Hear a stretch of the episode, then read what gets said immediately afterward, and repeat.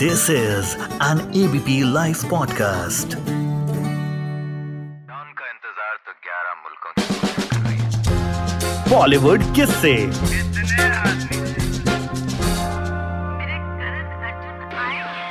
कि नहीं हुआ। अरे आनंद जी चलिए। ना पिक्चर देख लीजिए। इनको ले आकर बिठाइए। मैं बेसिकली किसी भी कार्यक्रम में जो आयोजक होते हैं ना जो कुर्सी टेबल हाँ, वही। खाने का व्यवस्था वही आदमी हूँ प्रबंधक हूँ मैं चला गया हूँ एक चीज़ बस मुझे इसमें थोड़ी सी लगी कि जो आपकी इमेज के विपरीत है। हाँ। बताइए क्या? मैं कॉमेडी नहीं कर रहा हूँ। आपकी गर्लफ्रेंड है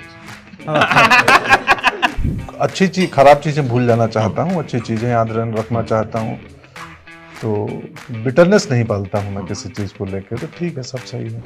सर शायद आप हिंदी फ़िल्म इंडस्ट्री के सबसे मुलायम आदमी हो। जी।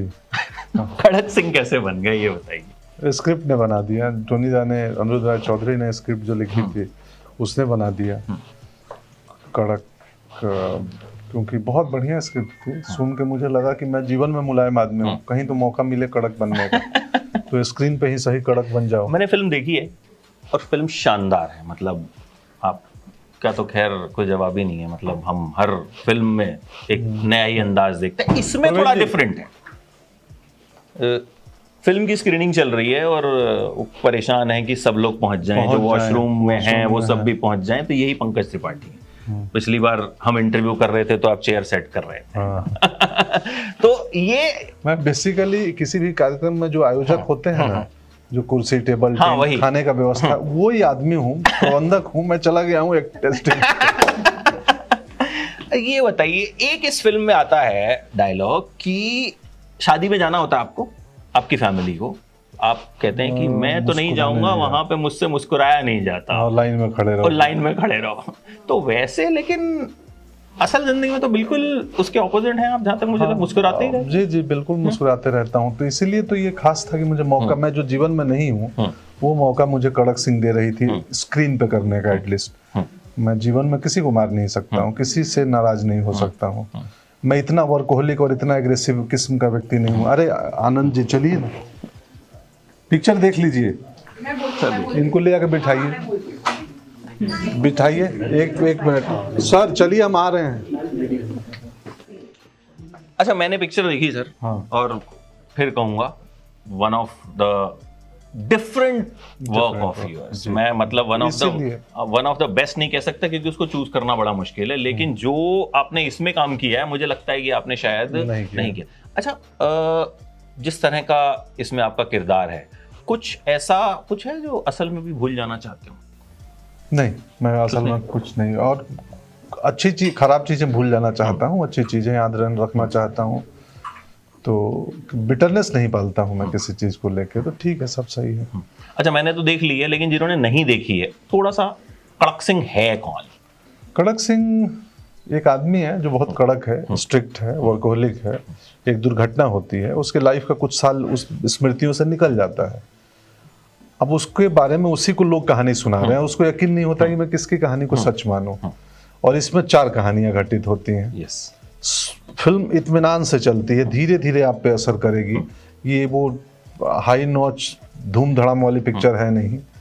जो धीरे धीरे आपको अंदर लेगी और एक एक छोटी छोटी डिटेल्स को बहुत ध्यान से देखना पड़ेगा। कई बार रुक के रिमाइंड पीछे आना पड़ेगा कि यार हुआ क्या। क्योंकि आप इसमें दो चार सीक्वेंस या शॉट मिस करेंगे तो कहानी को कनेक्ट करना मुश्किल exactly, होगा। Exactly exactly. मैं देख रहा था हाँ। तो वो हुआ मेरे साथ कि हाँ। मतलब बीच में जैसे किसी ने कुछ बुला लिया हाँ। या कुछ हुआ तो आपको पीछे जाना पड़ेगा। तो आपको एकदम सीट से बंद कर रहना पड़ेगा।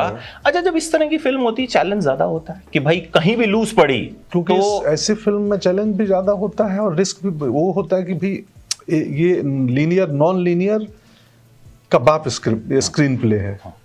चार कहानियाँ चलती है। किसी की कहानी में बाहर है किसी की कहानी में अंदर है। तो उन डॉट्स को ऑडियंस हमारी ऑडियंस यूज़ टू नहीं है इस किस्म के स्क्रीन प्ले को देखने की। राइट तो इसलिए चुनौतीपूर्ण है कि इसमें और बारीकी से ध्यान देंगे लोगों का इंटरेस्ट न खोए क्योंकि ऑलरेडी स्क्रिप्ट का फॉर्मेट टफ है।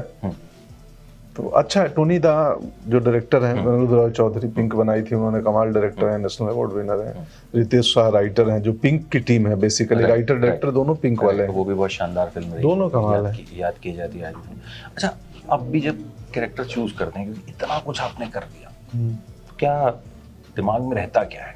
मतलब क्योंकि हम हम खुद सोचते हैं कि अब क्या करेंगे। कुछ नहीं रहता है मेरे को लगता है कि अब हो गया। कुछ तो रहता होगा मुस्कुराहट से सब छिपा जाते हैं मतलब कि यही रहता है कि कहानी, जाते हैं। कहानी मुझे प्रभावित करनी चाहिए। ये कहानी मेरे पे असर करे। हम्म। फिर मैं उस कहानी में असर कर सकता हूँ। अच्छा एक चीज़ और मुझे इस फ़िल्म में लगी। आप हैं थ्रू आउट चल रहे हैं ठीक है? जो पंकज त्रिपाठी को देखने वाले हैं वो देख लेकिन जो सपोर्टिंग कास्ट है। वो- सपोर्टिंग नहीं कहेंगे वो इक्वली वो तीन औरतों की कहानी है। संजना की बेटी की वो प्रेमिका की और नर्स हम्म। जो बहुत कमाल की एक्ट्रेस हैं पार्वती ने किया है जया एहसान बांग्लादेश की हैं। लकीली वो भी एक कॉम्बो है कि एक केरल की एक बांग्लादेश ढाका से दिल्ली की बम्बे की बिहार के। तो दो तीनों ने कमाल किया पार्वती का देखना ना वो कितना बढ़िया की है ना। वो बार बार लगता है कि अभी डिटेक्टिव है क्या वही- ऑफिसर है क्या। एक्चुअली मुझे तो वही लग रहा था कि अभी थोड़ी देर बाद आप ही का कुछ दूसरा सीन निकल जाएगा इसमें कि मतलब क्या हो रहा है क्या नहीं हो रहा। एक चीज़ बस मुझे इसमें थोड़ी सी लगी कि जो आपकी इमेज के विपरीत है। हाँ। बताइए क्या? मैं कॉमेडी नहीं कर रहा हूँ। आपकी गर्लफ्रेंड है जो जो बिल्कुल मुझे लगा अरे भाई साहब इसमें तो वो भी कर दिया जो अभी तक नहीं किया। तो thank you so much sir thank फ़िल्म ज़रूर देखनी है भाई कड़क सिंह इज़ कड़क।